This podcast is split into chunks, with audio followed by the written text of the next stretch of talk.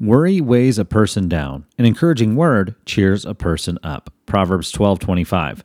Hey, it's Corey, and when I picked up my phone this morning, today's Bible verse was on my screen in a notification from a popular Bible app. Just reading the words brought encouragement to my day. The truth is, worry really does weigh a person down. I know I sure can feel the weight of worrying about things. So, how do we change the impact that worry and anxiety are having in the world around us? I think today's verse would be a good place to start.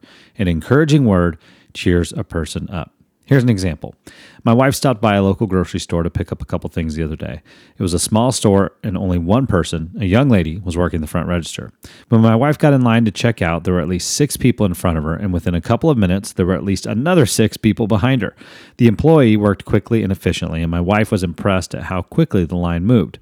Later that evening, at a fast food restaurant across the street from that store, my wife saw that store employee again. My wife walked up to her and encouraged her with a few simple words about what a good job she did earlier that day. A smile took over the young lady's face as she explained why she was the only one working. My wife could tell that her simple words of encouragement made that young lady's day. I see people around me every day who seem weighed down by something going on in their life. Let's face it, many of us have some very legitimate concerns in our lives but I can't let that worry shape my day or the day of those around me.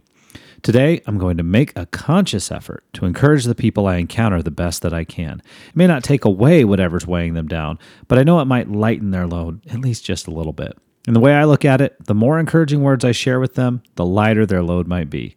Will you join me in sharing some good and encouraging words today to make those around us glad? Have a blessed day.